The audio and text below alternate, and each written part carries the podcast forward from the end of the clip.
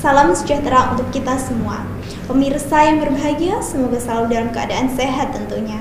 Kembali lagi berjumpa dengan saya, Lutfi Villa dalam acara Kupas Tuntas Para Psikologi bersama Kang Mas Rukan.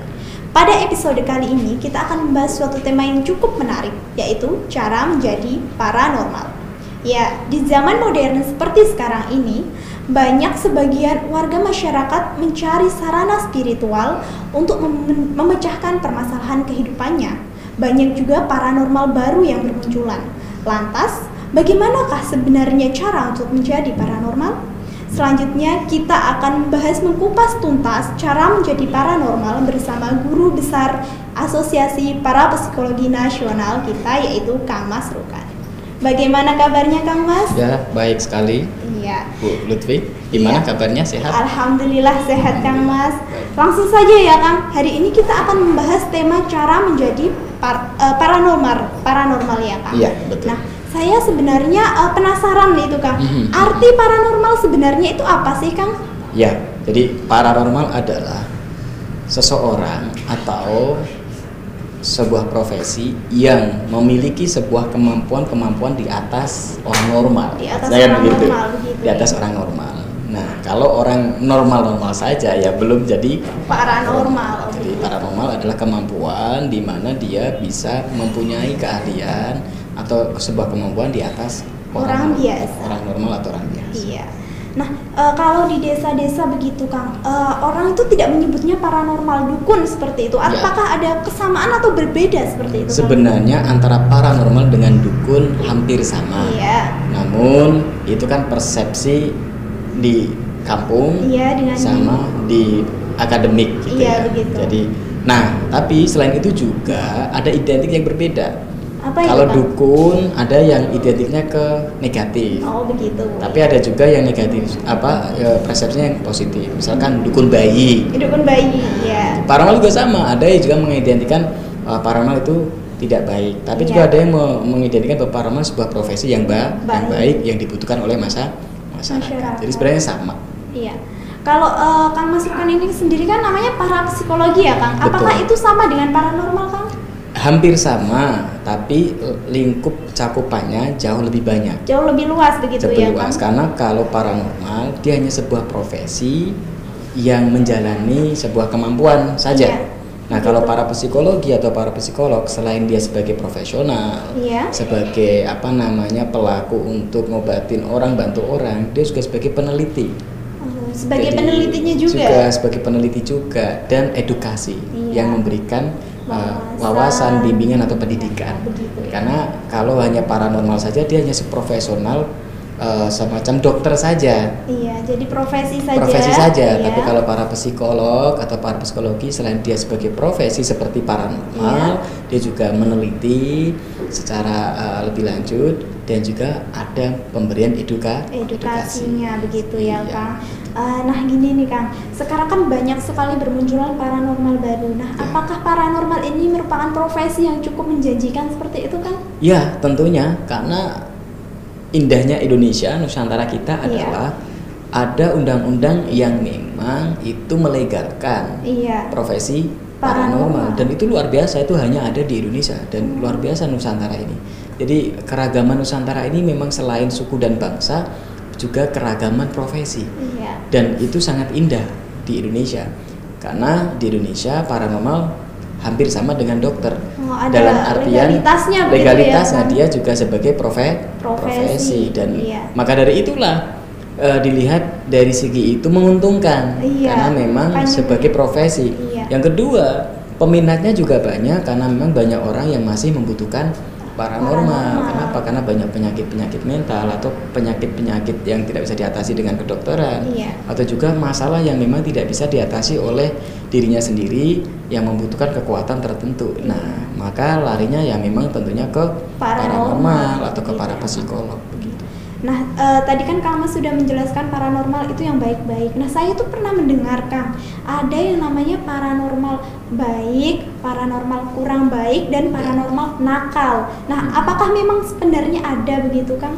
Ya, tentunya kembalinya ke perilaku setiap orang. Iya, Baik itu paranormal atau dukun itu sama tergantung siapa paranormalnya, siapa dukunnya. Kalau dia berperilaku baik, maka bisa dikatakan baik. Baik. Kalau dia berperilaku tidak baik, maka bisa dikatakan tidak, ba- Tidak tidak baik. baik. Itu yang pertama. Yang kedua adalah apakah paranormal atau para psikolog atau dukun ini memberikan statement atau memberikan bantuan dengan cara yang betul apa tidak? begitu. Bantuannya berupa Iya, macam-macam tergantung kemampuan dia kan Oh, begitu. Itu yang pertama. Yang kedua juga tiga jenis paranormal itu mungkin bisa diperjelas begini. Ada paranormal tiga tadi Iya. bisa dimaknai dengan cara yang lain. Cara yang pertama adalah paranormal yang betul-betul dia tahu bahwa dia punya kemampuan Iya. dan paham kemampuan apa itu dan bagaimana cara memanfaatkan kemampuan itu untuk menolong orang lain. Ini bisa dikatakan paranormal yang ba- baik. yang kedua setengah baik bisa diartikan dia punya kemampuan tapi dia nggak tahu itu kemampuan apa, Masih bimbang. masih seperti itu bimbang ya. atau dia memang nggak mengerti. Nggak Ibaratnya mengerti. dia hanya sebatas ngasih amalan, ngasih doa, ya wes pokoknya begini. Ditanya kenapa kok bisa begitu dia nggak bisa jawab. Jadi dia bisa Kurang melakukan, itu dia ya, bisa melakukan, tapi dia tidak memahami, dia Iya. tidak mengerti apa yang sebenarnya terjadi. Bisa saja dikatakan paranormal setengah baik Setengah baik tadi. dia bisa membantu tapi dia nggak tahu gejalanya apa kalau yang pertama tadi dia paham dia bisa Iya. membantu dia bisa mengerti seperti para psikolog itu kan dia memang meriset Iya. paham eh, kenapa harus terjadi begini dan begitu gitu nah kalau yang ketiga yang bisa dikatakan mungkin paranormal tidak baik adalah dia tidak punya kemampuan tapi dia pura-pura punya kemampuan, kemampuan. begitu ya kan. jadi dia tidak punya keahlian tapi dia seolah-olah mengaku punya kea- Keahlian. keahlian dia e, merasa punya kemampuan padahal dia tidak punya Iya. Yang kedua, seperti membohongi orang. membohongi gitu orang ya, kan? itu bisa dikatakan paranormal tidak baik karena Tidak sebenarnya dia baik. bukan paranormal tadi dia paranormal dadakan Iya. atau eh, asal-asalan Asal-asalan. karena wah lagi rame orang butuh bantuan nah dia mengatakan kepada masyarakat bahwa saya punya kemam- Kemampuan. kemampuan padahal dia tidak punya dan dia tidak paham Iya. Ini bisa dikatakan paranormal yang tidak baik karena membohongi dirinya sendiri juga membohongi masyarakat. Masyarakat. Yang kedua, akhirnya juga kalimat yang muncul di dirinya juga nggak positif. Iya. Misalkan eh, menggunjing atau mungkin mengadu domba atau mungkin membohongi kla- klien sehingga itu merugi, Merugikan kliennya, atau, ya kan? atau membuat janji-janji yang palsu. Hmm. Itu juga kemampuan paranormal yang sebenarnya dia tidak punya kemam- Kemampuan. Karena Iya. kalau paranormal yang betul-betul punya kemampuan, dia ada kode etik, dia tidak membuat janji. Karena Gitu keberhasilan ya, itu tergantung kliennya juga Iya. terhadap yang maha kuasa. Iya, begitu ya, Kang. Nah, pemirsa, telah dijelaskan oleh Kang Mas Rukan tadi bahwa eh, paranormal adalah profesi yang cukup menjanjikan, namun ada kode etik tersendiri yang harus ditepati oleh paranormal. Nah, jika ingin tahu cara menjadi paranormal selanjutnya, tetap di Para Psikologi TV setelah pesan-pesan yang berikut ini.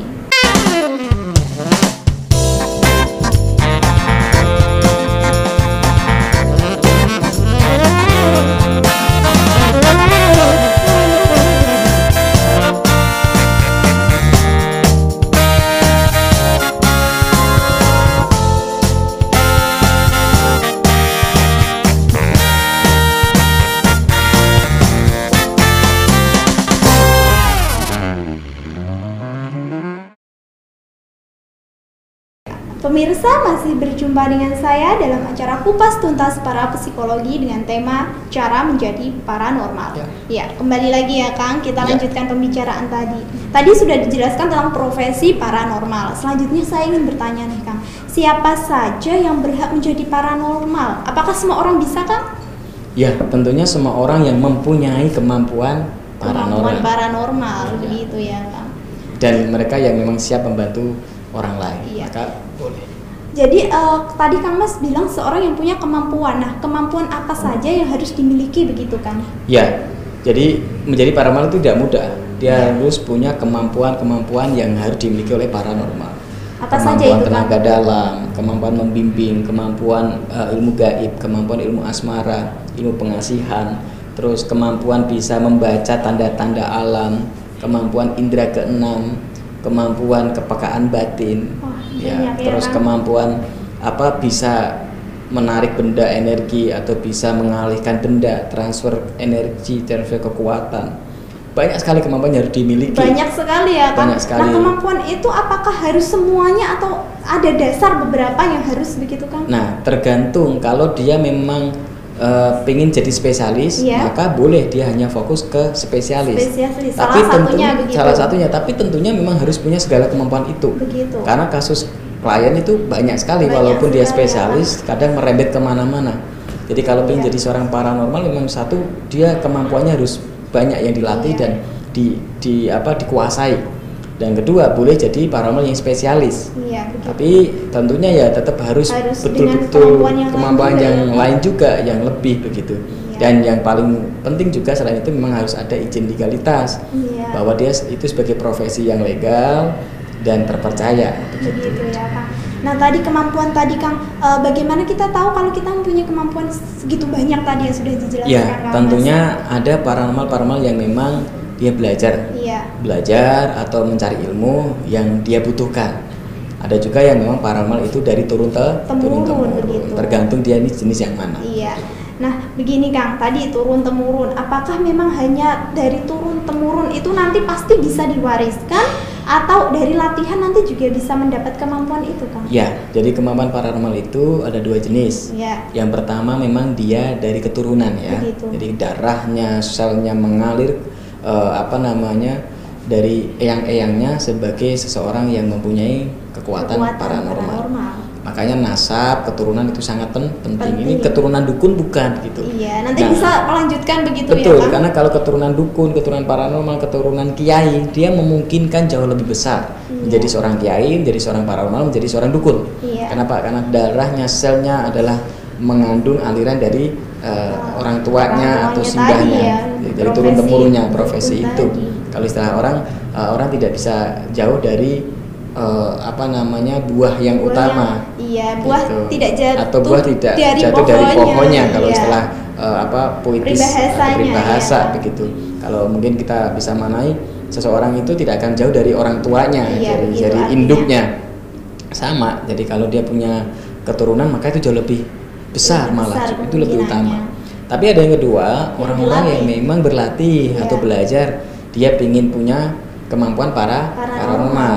Nah, orang yang berlatih atau belajar ingin punya kemampuan paranormal juga ada dua. Ada Iya. yang memang untuk dirinya sendiri, ada yang untuk sebagai profe- Profesi. Tergantung juga. Kalau niatnya saya pengen punya kemampuan paranormal hanya untuk diriku sendiri, ada juga. Tapi ada Iya. juga yang memang saya ingin menjadi paranormal yang profesional untuk diriku juga untuk orang lain, baik sebagai profesi, untuk apa namanya pekerjaan juga membantu orang lain. Iya. Maka dia butuh banyak berlatih, butuh Berlatih banyak untuk menjadi Ah, paranormal betul, tadi ya, melatih kemampuan-kemampuan para paranormal tadi. Nah begini banyak Kang, sekali. misalkan saya ini Kang mau menjadi paranormal, sikap bagaimana yang harus saya miliki begitu Kang agar saya tidak salah begitu Kang? Ya, tentunya yang pertama adalah pilih guru atau pelatihan paranormal yang terpercaya. Iya. Atau cari guru, kiai atau para psikolog yang memang dia membuat layanan pelatihan, Pelatihan paranormal, paranormal. dan itu yang terpercaya. Terpercaya. Itu bisa dipercaya. Iya. Yang kedua, latihan dengan tekun. Iya. Latihan dengan tekun dengan niat yang benar juga. Harus meluruskan niatnya dulu Iya, ya, niatnya harus diluruskan. Untuk apa? Apakah untuk sebagai profesi atau hanya untuk kebutuhan pri- Pribadi. pribadi? Atau malah tujuannya malah dendam karena ingin mencelakakan orang lain. Bisa jadi, itu yang jadi, berbahaya ini yang ya, berbahaya Kang? jadi paranormal tidak baik nantinya. Iya, Makanya yang nakal tadi ya. Iya, harus syarat itu harus penting nomor satu. Iya. Niatnya harus lurus betul. Niatnya untuk apa? Memiliki kemampuan paranormal atau ingin menjadi paranormal. Paranormal. Gitu. Terus yang terakhir ya tentunya konsekuensinya tanggung Iya. jawabnya besar. Karena orang yang punya kemampuan lebih daripada orang lain ini punya tanggung jawab yang, le- Harus yang lebih juga. siap dengan semua konsekuensinya iya, ya Kang? jadi dia punya kewajiban yang lebih daripada orang lain Iya. yaitu apa terpanggil untuk membantu, Membantu orang, orang lain lain juga tadi. karena kalau dia punya kemampuan paranormal dia malah mencelakakan orang lain kan bahaya Iya, berbahaya atau dia hanya sekali, berdiam Kak. diri tidak mau membantu orang lain nah ilmunya tidak bermanfaat tidak dia. bermanfaat berarti ke kewajibannya sangat besar daripada orang Iya. lain karena Iya, dia benar. punya ilmu yang lebih begitu Nah, yang harus berman Iya, yang bermanfaat. Setelah tadi kita sudah meluruskan niat dan mempunyai sikap siap begitu Kang menjadi Hmm. paranormal. Hmm. Tahapan dasar apa yang harus dilakukan Kang? berlatih Berlatih. ya Berlatihnya- berlatih untuk bisa menjadi orang yang jauh lebih bermanfaat Iya. Begitu jadi misalkan dia punya kemampuan eh, pengobatan atau Iya. penyembuhan dalam bidang paranormal maka dia harus berlatih untuk membantu orang lain menyembuhkan orang, Orang lain. kalau istilah orang sekarang jam terbang semakin tinggi Iya. semakin bermanfaat ilmunya maka ilmunya akan semakin jauh Jauh lebih baik berkembang, berkembang iya dan kan? meningkat begitu Iya. itu yang nomor satu Iya. selain meluruskan nih Niat niatnya tadi. tadi, Iya. gitu yang selanjutnya ya tentunya memang ada guru yang membimbing dengan betul Iya. jadi guru guru paranormalnya betul-betul yang dipilih dengan baik yang punya kualitas yang betul punya perilaku yang betul begitu dan yang terakhir yang memang tadi punya izin legalitas bagaimana dia sebagai seorang profe profesi begitu ya. Nah, selanjutnya apakah setelah tahapan dasar tadi terselesaikan ada ritual khusus lanjutan seperti itu Kang? Iya, karena kemampuan paranormal itu kan tidak bisa stagnan berhenti. Iya. Bisa. Dia harus tetap melakukan ritual, Ritual, zikir atau iya. olah batin Iya. walaupun dia sebagai para Paranormal. justru tadi kewajibannya jauh lebih banyak. Iya. Karena apa? Dia mempunyai uh, kemampuan yang dibutuhkan oleh Orang masyarakat, lain, oleh orang iya. lain.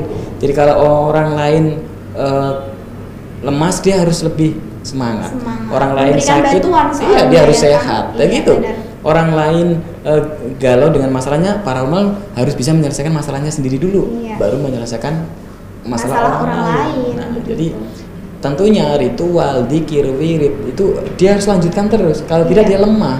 Begitu ya. Jadi kekuatannya diasah terus, ditingkatkan terus, dikembangkan terus begitu. Iya. Tadi Kang Mas Rukan menjelaskan soal zikir ya Kang. Nah, zikir itu yang baik dilakukan untuk menjadi mengasah kemampuan paranormal tadi yang seperti apa dan bagaimana sih Kang? Ya, setiap orang punya caranya yang Iya, masing-masing. Setiap guru juga punya caranya sen- tersendiri. Iya. Biasanya sih dikir-dikir itu udah terpilih. Dikirnya seperti Iya. apa, meditasinya seperti apa, waktunya. Ada cara-cara khusus yang Ada memang cara perlu khususnya, dilakukan. iya. Contoh, eh, dia pengen mengasah mata batin, Begitu. maka bisa saja membaca ayat kursi atau apa Iya. berapa ribu kali setiap malam. Setiap malam ya. Betul. Kang? Atau eh, dengan cara dia meditasi, maka dia meditasi di tempat yang sepi, Iya. sendirian dengan sangat menyatu dengan alam. Begitu. Atau mungkin dengan cara Jawa, dia mengamalkan ilmu-ilmu Jawa, puasa, ngebleng, mendem, apa namanya, mengubur diri Iya. atau Ada mengubur diri iya, gitu ya?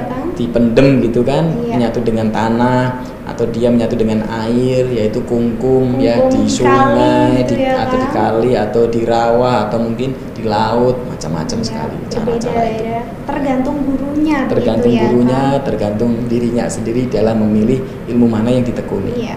Setelah kita sudah menjadi paranormal Iya. nih Kang, apakah ada pantangannya setelah kita menjadi paranormal Kang? ya tentunya pantangan itu adalah yang pertama kode etik ya sebagai Iya. profesional ya tidak boleh mencelakakan orang lain Tidak boleh mencelakakan Ya, orang lain. betul. yang kedua biasanya ilmu itu ada prasyarat dan syarat Ada syarat prasyarat. prasyarat itu adalah syarat sebelum dia mengamalkan il ilmu Ilmunya. dan juga setelah punya il Punya ilmu. ilmu.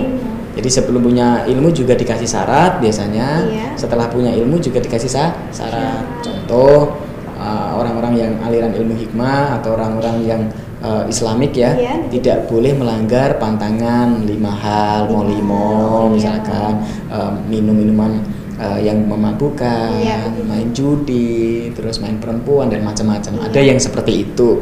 Ada juga yang tidak seperti itu. Misalkan pantangannya tidak boleh makan makanan tertentu atau dia tidak boleh menghina orang atau tidak boleh mencelakakan orang lain. Ya, Tergantung gurunya. Gurunya tadi kembali tergantung gurunya.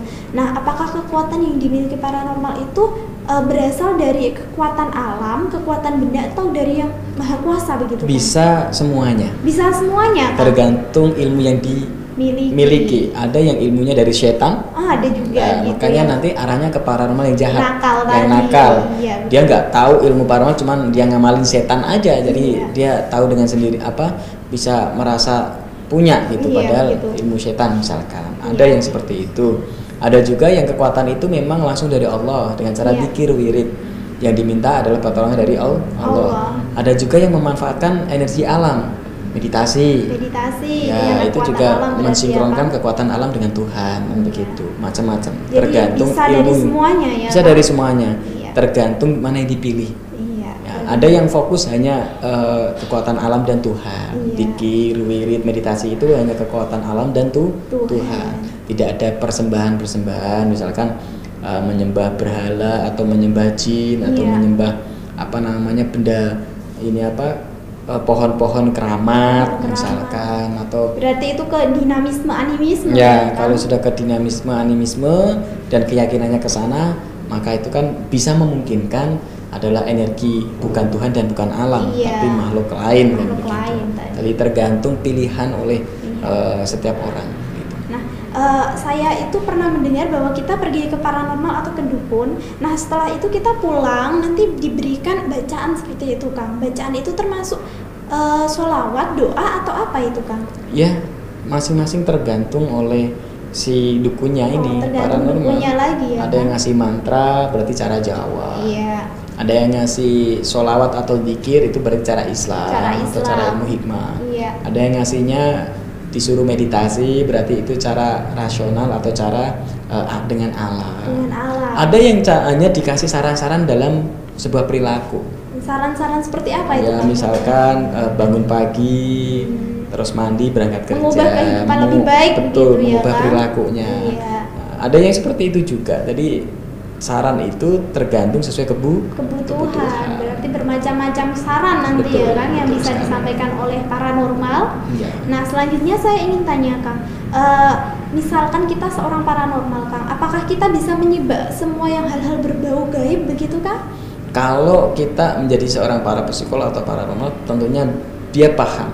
Iya. Ya, dia harus paham karena itu yang digeluti kan begitu. Jadi dia harus paham tentang dunia astral. Dunia Kalau astral. tidak berarti tadi dia termasuk yang menipu. Menipu Dia tadi tidak ya, punya kemampuan karena paranormal yang betul dia punya kemampuan lebih daripada orang normal. Oh, betul. Salah satunya adalah bisa melihat makhluk astral, Astral. atau dunia lain. Iya. Itu salah satu. Nah, begini Kang, misalkan bisa menyebak dunia gaib ya Kang. Kalau seorang paranormal diminta bantuan untuk mengetahui apakah ada penjahat itu berletak di mana, dia bentuknya bagaimana.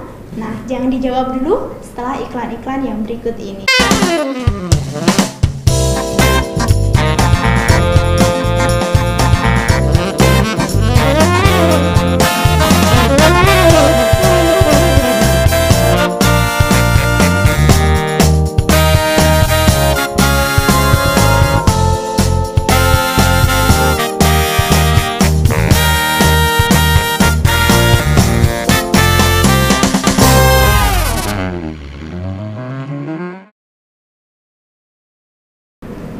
Terima kasih pemirsa masih bersama dengan kita di Kupas Tuntas Para Psikologi bersama Kang Mas Rukan. Ya. Baik, menjawab pertanyaan yang tadi nih Kang. Ya. Misalkan ada seorang yang minta bantuan untuk mengetahui penjahat, wajahnya, alamatnya, namanya di mana, Ya. bagaimana Kang? Banyak sekali eh, klien-klien yang juga seperti itu. Bahkan bukan hanya penjahat. Iya. Ada yang meminta untuk membangkitkan arwah leluhur. Oh, ada yang dibangkitkan Ah, dari pengen- kematiannya pengen tahu begitu ya kematiannya Kang? atau mungkin eh, arwah leluhur saya seperti apa. Iya. Ada yang seperti itu. Dan memang ada beberapa paranormal yang melayani hal demikian. demikian. Baik untuk mencari eh, penjahat Iya. atau mungkin keberadaannya atau mungkin juga eh, roh-roh leluhur. Ada juga yang spesialis seperti itu. Namun itu berisiko jauh lebih tinggi. Karena apa? Kemampuan itu kan kemampuan yang seharusnya tidak difungsikan untuk itu. begitu. Iya. Karena sudah terjadi biarlah terjadi. Dan kalau itu kasus-kasus kriminal maka biarkan polisi yang mena- menangani Menangani. dengan cara-cara kepolisian. Kepolisian Tapi saja. misalkan ini adalah untuk demi membela negara misalkan. Iya, misalkan. Ah, maka nggak apa-apa kemampuan itu digunakan demi untuk Iya. membela negara. Negaranya. Misalnya negara itu dijajah, Iya. maka dia mengerahkan beberapa paranormal untuk mengetahui dari sisi mana terus resiko atau kekuatan dari penjajah itu. Penjajah itu. Tapi Tapi kalau untuk urusan-urusan pribadi, maka baiknya sesuai dengan hukum yang ber- Berlaku. berlaku. Paranormal lebih fokus terhadap membantu orang untuk menjadi lebih baik atau mengobati atau menyelesaikan masalah-masalah lain. Kalau tadi yang kamu serukan jelaskan soal mengetahui leluhur masa lalu itu bagaimana Kang? Ya, hampir sama dia, dia yaitu dengan cara kemampuan tertentu yang untuk memanggil uh, leluhur Leluhurnya. dengan cara dia dititipkan atau ditempelkan terhadap orang sebagai mediator atau Ada mediasi. medianya dulu mediasi, ya, mediasi contoh seseorang disurupkan kayak orang kesurupan. Oh, jadi seperti orang kesurupan begitu seperti ya orang kesurupan itu mediasi. Iya. Jadi ada juga sekarang stasiun TV kan banyak yang melakukan itu kan Iya, banyak. di suatu lokasi Iya, begitu, terus terus seperti eh, kesurupan makhluk. ada mediasi atau mediator makhluk itu dipanggil dimasukkan ke dia ya mungkin bagus untuk tontonan. Iya. tapi secara profesional hal itu dilihat apakah sisi manfaatnya apa negatifnya. Jika memang banyak sisi manfaat nggak apa-apa. Tapi kalau beresiko dan sisi manfaatnya tidak banyak ya mending ja- Jangan karena dilakukan. kita manggil roh untuk masuk ke dalam mediasi mediator yang seharusnya sudah tidak tidak waktunya untuk Iya, seperti itu. begitu ya, tapi ya tadi ke- tergantung kita kan tujuannya apa. Iya. Kalau tujuannya, tujuannya adalah untuk mengambil hikmah pelajaran ya silakan sah-sah saja bagi orang yang meyakini itu tapi kalau sekiranya itu tidak bagus ya jangan Iya. tergantung kita lah dari niat dan tujuannya apa Iya. Nah begini Kang, tadi sudah dijelaskan tentang latihan batin begitu ya, Ya. Kang, untuk menerjemahkan hal-hal gaib. Bisa Mhm. diberikan suatu contoh begitu Kang misalnya? Ya, jadi banyak sih misalkan mereka melakukan sebuah ritual Iya. tertentu di gunung, di gua, di air, di laut, di sungai begitu. Ba- Bakar apa? menyan, Iya, terus iya. menyembelih hewan, misalkan kepala kambing, kepala kerbau atau mungkin ayam, macam-macam ritualnya. Ada juga yang ritual menyiksa diri yaitu dengan cara tadi merendam diri, Merendam diri, mengubur mengubur diri, diri tadi ya, begitu, macam-macam caranya. Untuk Cara- menerjemahkan, eh, misalkan dia dengan alam begitu Kang, Ya. apakah ada hal yang tertentu gitu kekuatan Nah, dari paranormal? Betul, Kang? ada juga paranormal yang memaksimalkan atau memanfaatkan ciri-ciri alam. Iya, Ada misalkan semacam eh, bintang, rasi bintang, Iya. melihat posisi bintang, melihat bulan purnama, Dengan tanggal-tanggal itu juga bisa tanggal-tanggal Kang. lahir, tanggal-tanggal alam bisa, misalkan dengan cara melihat eh, pohon miringnya ke mana. Miringnya ke mana juga bisa diartikan Ya, itu ya, diartikan terus apa namanya matahari terus juga tadi bulan jadi tanda-tanda alam juga bisa sebagai eh, petunjuk Petunjuk sebuah dalam- kekuatan paranormal mendung hujan Itu ada ilmunya tersendiri ya, Kang? ada ramalan tersendiri dan ada ada ilmunya tersendiri dan Iya. ada cara untuk memanfaatkan itu atau membaca tanda-tanda itu. Dengan membaca tanda alam, dengan memiliki banyak manfaat tadi, Ya. sekarang pada zaman modern, apakah paranormal itu semakin diminati atau malah ditinggalkan begitu kan? Ya, tentunya walaupun zaman semakin modern, Iya. orang menggunakan teknologi. Tetapi kan perasaan, terus pengalaman budaya sekitar negara, budaya Iya. negara, juga tentang keyakinan setiap Keyakinan. orang itu masih potensial yang sangat tinggi. Iya. Dan keyakinan orang-orang Indonesia, orang Asia, ya Indonesia, Asia, Asia ya, ya lebih mereka- luas. lebih luas. Karena apa? Leluhurnya hampir sama. Nah, pastinya walaupun semakin modern tetap paranormal itu dibutuhkan sampai Iya. kapan pun. Selama Sebagai masih sarana ada. spiritual dia Iya, ya, selama Kang? masih ada keyakinan dan keimanan mereka tentang hal lain selain Iya. dirinya.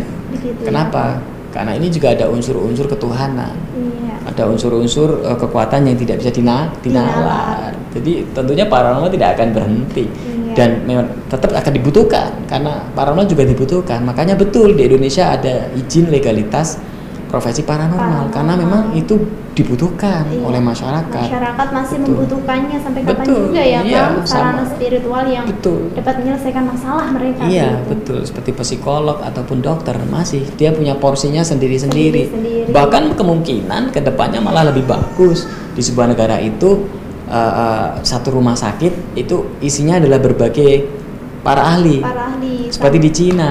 di Cina ada Di apa Cina Kang? itu sudah ada misalnya uh, ilmu apa namanya ilmu-ilmu Cina gitu, Iya. ilmu-ilmu pengobatan Cina itu sudah praktek di rumah sakit. Oh, jadi ada banyak ilmu yang di rumah sakit begitu ya, Iya, Kang? jadi misalnya begini, di Indonesia lah katakanlah ada dokter, Iya. ada psikolog, ada psikiatri, Iya. ada paranormal. Ini malah kalau Saling membantu begitu saling ya. Membantu dia sama-sama praktek di rumah Dilihat rumah dari sakit. berbagai sisi. Iya, ya, jadi misalkan nih rumah sakit rumah sakit Nusantara Iya, misalkan, misalkan namanya. begitu. Jadi ada ruangan khusus untuk konsultasi eh, dokter gigi, Iya. ada dokter spesialis kandungan, dokter ini. Terus ada praktek di situ juga psikolog, Psikolog. psikiatri, Iya. juga ada ruang khusus untuk para Paranormal. Harusnya seperti itu malah lebih bagus. Soalnya permasalahan juga banyak ya Banyak, kan? misalkan di rumah sakit ada orang teriak-teriak kerasukan jin. Nah, yang Iya. ngatasi adalah Paranormal. paranormal. Misalkan Iya. di situ ada eh, gangguan jiwa, schizophrenia, maka yang ngatasi psikiatri Psikiatri, atau psikiater. iya. Ternyata di situ ada yang sakit gigi, maka dokter gigi. Jadi itu di Cina sudah terjadi seperti itu. Jadi dukun-dukun Cina atau paranormal Cina, orang-orang yang punya ilmu Cina, qigong dan macam-macam, Iya. termasuk punya tempat tersendiri di rumah punya sakit tempat ya, tersendiri dikasih ruangan dan praktek di situ di rumah Iya. sakit. Jadi rujukannya adalah misalkan dia datangnya eh, ke dokter umum, Iya. bisa saja dirujukan ke paranormal Cina misalkan atau ke Iya. paranormal kalau di Indonesia dukunnya paranormal yang ahli di bidang apa, bisa dirujukan ke psikologinya dan macam-macam. Iya, tergantung permasalahannya Iya. dianjurkan yang paling tepat begitu ya Betul. Kang. Jadi sekalian itu malah kalau eh, apa Iya. namanya Indonesia pingin pingin lengkap karena paranormal juga sebagai profesi juga punya izin legalitas maka sangat indah tuh rumah sakit Iya. ada tempat prakteknya juga Iya, begitu berbagai ya, profe- Profesi profesi yang tentunya. dibutuhkan oleh orang sakit di situ. Iya. Nah, begini Kang, saya pernah mendengar itu ada yang namanya black magic. Hmm. Nah, apa yang dinamakan black magic sendiri, Kang? Ya tentunya black magic, white magic, Iya. gitu kan white putih, black hitam. Jadi jadi magic itu kan sebuah kemampuan paranormal. Paranormal. Black berarti kan ilmu hitam Ilmu atau ilmu yang hitam. dimanfaatkan untuk hal-hal hitam. Bisa saja ilmunya yang hitam, Iya. bisa saja eh, kemampuannya diarahkan untuk yang hi- hitam. Hitam. Ini ada dua jenis. Misalkan ilmu hitam berarti dia menyembah menyembah eh, jin, setan Iya. dengan cara eh, ilmu yang dilakukan dengan itu. Contoh, ada- caranya ada yang seperti itu. Orang tidak mandi selama bertahun-tahun. Bertahun-tahun itu Tidak kayak apa mandi. itu ya, Kang? Oh, ya, tidak mandi bertahun-tahun. Terus dia melakukan ritual-ritual yang tidak senonoh, misalkan makan makanan bangkai. Hmm. Atau ada orang, ya kan ada itu? atau orang yang memang dia berjalan menyusuri alam ini tanpa memikirkan dirinya sendiri terus ya tadi nggak mandi nggak sholat nggak ibadah eh, apa makannya seadanya sampah dari sampah dimakan kayak orang gila begitu Iya, malah jadi orang gila Nah, itu ya, Kang. i- itu kadang bukan gila tapi dia belajar untuk punya kemampuan paranormal yang Oh. cara setan itu tadi kadang di- dilakukan cara yang tidak sewajarnya Begitu ya. menurut orang sehat kan Iya. gitu. Ada yang seperti itu itu bisa juga mempunyai kekuatan dari setan dan nanti terkadang dimanfaatkan juga untuk melukai orang lain sehingga itu di white magic tadi ya, kan. Apa black magic Black magic. atau ilmu yang hi- hitam. Hitam. cara mendapatkan ilmunya juga salah Iya. terus dimanfaatkan dengan cara yang salah, Salah, juga iya. itu mungkin bisa disebut Tadi Kang Mas Rukkan menjelaskan tadi kan orang yang black magic tersebut contohnya ada yang berjalan eh, di mana-mana jadi kelihatan seperti orang gila. Nah, apakah ada orang yang belajar paranormal terus menjadi gila begitu kan? Kalau dengan cara begitu bisa juga bisa jadi gila Iya. karena dia melakukan itu tanpa ada gurunya Tanpa ada guru ya tanpa ada guru begitu dan yang dilakukan cara-cara setan cara-cara yang iya. menyesatkan tapi kalau dia belajar ada gurunya Iya. terus atau tanpa guru tapi dia belajar dengan buku yang cara-cara yang betul maka kemungkinan gila tidak akan Tidak akan Jadi karena ada sebenarnya- guru yang memandu ya betul kan? makanya sebenarnya guru ini wajib guru ini wajib asalkan gurunya betul ilmu yang dipelajari betul tidak Iya. mungkin jadi orang gila Iya, tergantung Ya, orang tidak belajar paranormal pun kalau cara-cara yang dilakukan dia tidak normal bisa jadi orang gila. Bisa jadi orang gila kalau hal-hal salah dilakukan. Hal salah ya kan? dilakukan. Jadi bukan hanya jadi paranormal, semua Iya. orang hidup itu. Nah, nih Kang Mas Rukan kan menjadi guru besar ya Kang. Eh, apakah kan Mas Rukan pernah mengajari orang-orang menjadi paranormal begitu kan? Ya, saya ada pelatihannya. Ada pelatihan. Saya ada pelatihan baik itu eh, dari anak muda maupun sampai yang profesional. Kita ada Iya. pelatihan untuk menjadi para Paranormal. Ada dan banyak di luar sana kok yang mempunyai layanan untuk melatih paranormal dan Iya. di tempat saya ada memang tapi ya itu kode etiknya sangat tinggi Iya. dan kemampuan kita ajarkan harus ada prasyarat dan syarat Harus. supaya menjadi paranormal yang profesional, tidak Profesional, sembarangan. iya. Gitu. Ada kode etik tertentu. Tadi Kang Mas uh, melakukan pelatihan ya Kang hmm. untuk menjadi paranormal. Ya. Apakah ya. ada misalkan seseorang yang dilatih itu cepat tanggap atau dia malah sudah dilatih berkali-kali begitu masih tidak bisa menjadi paranormal? Ya, orang-orang yang sudah niat menjadi paranormal memungkinkan sangat mudah untuk ya. jadi. Yang sudah punya Karena dia sudah ada niat. Oh begitu harus Satu ada sudah ada niat, sudah ada karakter yang mendukung untuk menjadi profesional paranormal. Iya kebanyakan itu karena mereka punya niat yang keras punya keinginan yang sangat tinggi maka sangat cepat mereka untuk berha berhasil. berhasil yang kedua kebanyakan juga mereka yang niat untuk menjadi paranormal mereka ada terah keturunan atau iya. bakat jadi sudah ada keturunan sudah ada jadi bakat pengen keturunan ya, dan kan? akhirnya pingin menjadi profesional nah itu lebih gampang lagi iya. lebih bagus cepat begitu cepat dan ya, itu kan? itu adalah seleksi alam iya. jadi alamnya orang-orang yang uh, ikut pelatihan saya, mereka sudah punya bakat dan yeah. tinggal saya tambahin uh, wawasan ilmu dan ilmu-ilmu tertentu. Jadi malah lebih lengkap, lebih lengkap, gitu, ya, lebih lengkap iya. dan menjadi paranormal yang profesional atau punya kode etik tertentu, cara berpikir tertentu, cara bersikap menjadi paranormal yang profe profesional. Nah, bisa dijelaskan sedikit saja uh, pelatihan Kang Mas Rukan terhadap orang yang ingin menjadi paranormal kan? Ya. Jadi sedikit contoh adalah kode yeah. etiknya lah kode iya etik. iya silahkan uh, banyak sekali paranormal yang melanggar kode etik. Misalkan berhubungan secara pribadi dengan klien.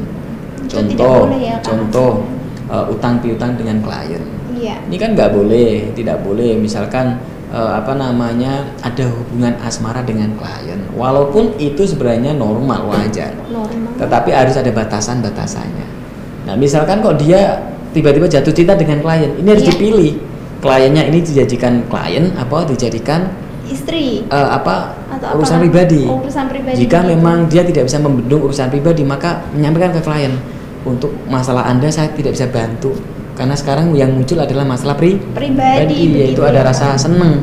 Jadi urusan ini tolong anda ketemu yang lain. Jadi direkomendasikan kepada paranormal yang, yang lain, lain yang membidangi itu.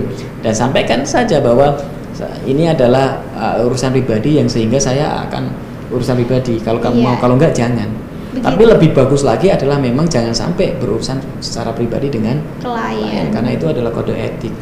Jadi iya. tidak boleh urusan cinta asmara atau keuangan dengan klien itu juga tidak boleh. Yang kedua juga memanfaatkan klien. Tidak boleh, boleh. Ya, kalau dari kita nggak boleh.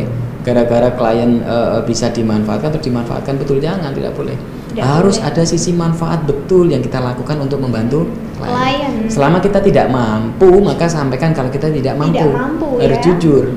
Jadi tidak semua urusan bisa diselesaikan dengan paranormal, kekuatan paranormal. Ada yang iya. tidak bisa. Nah, hal yang tidak bisa itu maka sampaikan. Kecuali memang paranormalnya ini betul-betul punya keahlian yang luar biasa dalam iya. artian jam terbangnya tinggi, dia profesional, punya kemampuan yang sangat banyak dia bisa membantu segala persoalan, segala persoalan. orang hidup. Iya. Tapi ada beberapa yang memang dia tidak mau ngurusin, yang itu tidak wewenangnya maka disampaikan apa adanya. Iya. Kalau itu bukan wilayahnya. Jadi tidak bisa begitu ya. ya kan? Contoh uh, ada orang gila, stres. Iya. yang sudah bertahun-tahun dan paranormal ini tidak pernah menangani orang stres. Iya, tidak dan pernah menangani kasus tersebut kasus ya. tersebut dan dia ya, ragu hmm. kalau bisa membantunya maka ngomong apa adanya. Aduh, mohon maaf, saya belum pernah membantu orang. Iya stres, orang gila dan saya belum ada keahlian untuk itu, maka referensinya adalah orang gila ini dibawa ke rumah sakit gila, iya, kan daripada begitu. menyesatkan nanti iya, solusinya ya kan? Iya, karena tidak sewajarnya dia tidak paham, tidak tahu maka tidak boleh bohong, iya. sehingga menyesatkan. Oh tidak punya kemampuan itu, nah itu juga iya. termasuk kode etik dalam pelatihan paranormal yang saya sampaikan. Iya. Selain itu ya memang ilmu-ilmu yang harus dimiliki oleh paranormal itu saya ajarkan. Iya kemampuan-kemampuan yang harus dimiliki oleh paranormal saya ajarkan kemampuan kemampuan yang banyak tadi ya kan? indra keenam asmara, asmara pelet iya. pengasihan ilmu kekayaan jadi paranormal harus kaya iya. kalau dia nggak nggak kaya nggak rezekinya nggak bagus bahaya nanti bisa menipu menipu kliennya klien. ya makanya kan? ilmu kekayaan itu juga tak ajarkan di eh, di pelatihan paranormal iya. bagaimana anda menjadi kaya bukan nipu orang lain tapi anda kaya karena barokahnya hmm. Karena anda punya kemampuan lebih selain jadi paranormal juga punya bisnis sendiri yang iya, itu menguntungkan uh, keuangan. keuangan jadi ya. niat menjadi seorang profesional paranormal ya mungkin memang selain soal rezeki uang juga karena itu wajar ya karena iya. saling membantu juga uh, membantu niatnya. Jadi jadi paranormal itu bisa jaga rezeki dari klien, bisa juga tambahan lain ada bis dari bisnis, bisnis lainnya ya seperti kan? itu. Seperti saya juga ada bisnis-bisnis lain, misalkan uh, jual herbal iya. atau pelatihan-pelatihan khusus, jasa pembuatan website. Iya. Kita juga punya perusahaan, punya PT dan macam-macam. Jadi profesional itu selain dia sebagai profesional di situ juga bisa menghasilkan kesuksesan di bidang iya, lain. usaha lainnya ya, Kang. Nah, ini terakhir nih, Kang. Tadi Kang Mas Rukan sudah ya. menjelaskan banyak sekali untuk hmm. cara menjadi paranormal. Bisa ya. diberikan saran-saran kepada pemirsa yang ingin menjadi paranormal agar menjadi paranormal yang termasuk golongan baik tadi, Kang? Ya, betul. Mohon dijelaskan. Baik. Ya, pemirsa, uh, untuk menjadi paranormal, yang penting kata kuncinya aja menjadi paranormal yang baik dan profesional kalau hanya menjadi paranormal gampang. Sangat gampang. Terutama paranormal yang nakal. Paranormal yang menggunakan black magic. Anda melakukan cara-cara setan, Anda bisa jadi paranormal yang yang nakal atau black magic atau sesuatu ilmu setan. Tetapi itu berdampak buruk terhadap diri Anda. Nah, bagaimana untuk menjadi seorang yang bermanfaat dan menjadi profesi dan profesional paranormal yang baik? Ya, pertama adalah pilihlah guru atau pelatihan paranormal yang terpercaya yang berkualitas. Dan gurunya terpilih atau sudah punya izin legalitas dan terbukti kliennya cukup banyak dan jam terbangnya tinggi. Perilakunya juga baik. Pilih pelatihan yang betul-betul itu sudah anda lihat dan anda yakini pelatihan yang betul yang baik.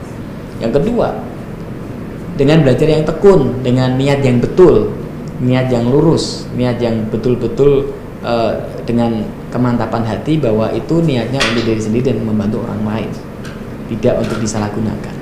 Dan dilatih dilatih dilatih sampai ilmu itu bermanfaat kepada orang lain. Kalau anda punya kemampuan paranormal tapi tidak bermanfaat maka disebut belum mempunyai sebuah kemampuan paranormal.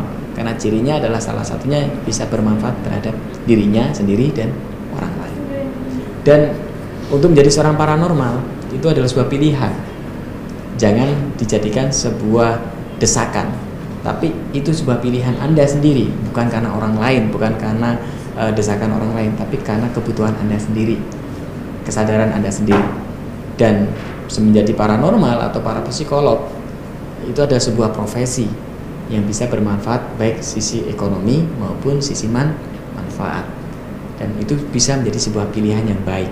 Kenapa? Karena masyarakat kita baik Indonesia maupun Asia membutuhkan paranormal, membutuhkan para psikolog. Karena ada kasus-kasus banyak sekali yang tidak bisa diselesaikan oleh dunia medis ataupun oleh non paranormal. Dan kasus-kasus itu bisa dibantu dengan ilmu-ilmu dan cara paranormal atau para psikologi artinya anda kalau mau menjadi paranormal juga dibutuhkan oleh masyarakat. Dan belajarlah kemampuan-kemampuan paranormal sampai ahli. Betul-betul anda menguasai dan menjadi darah daging anda sebagai seorang paranormal atau yang ingin menjadi paranormal. Semoga bermanfaat dari saya Kang Mas Rohan, seorang paranormal atau para psikolog. Terima kasih. Ya, terima kasih Kang Mas Rukan. Ya. Nah, pemirsa, tadi sudah dijelaskan banyak sekali cara untuk menjadi paranormal. Intinya ya. paranormal yang baik. Luruskan niat dan pilihlah guru yang tepat. Ya. Begi, uh, demikianlah acara kita kali ini kupas ya. tuntas para psikologi dengan tema cara menjadi paranormal. Saya Lutfi Villa beserta kru kerabat kerja yang bertugas pamit undur diri. Ya. Jangan lupa saksikan para psikologi TV di episode selanjutnya. Assalamualaikum warahmatullahi wabarakatuh. Salam berkah.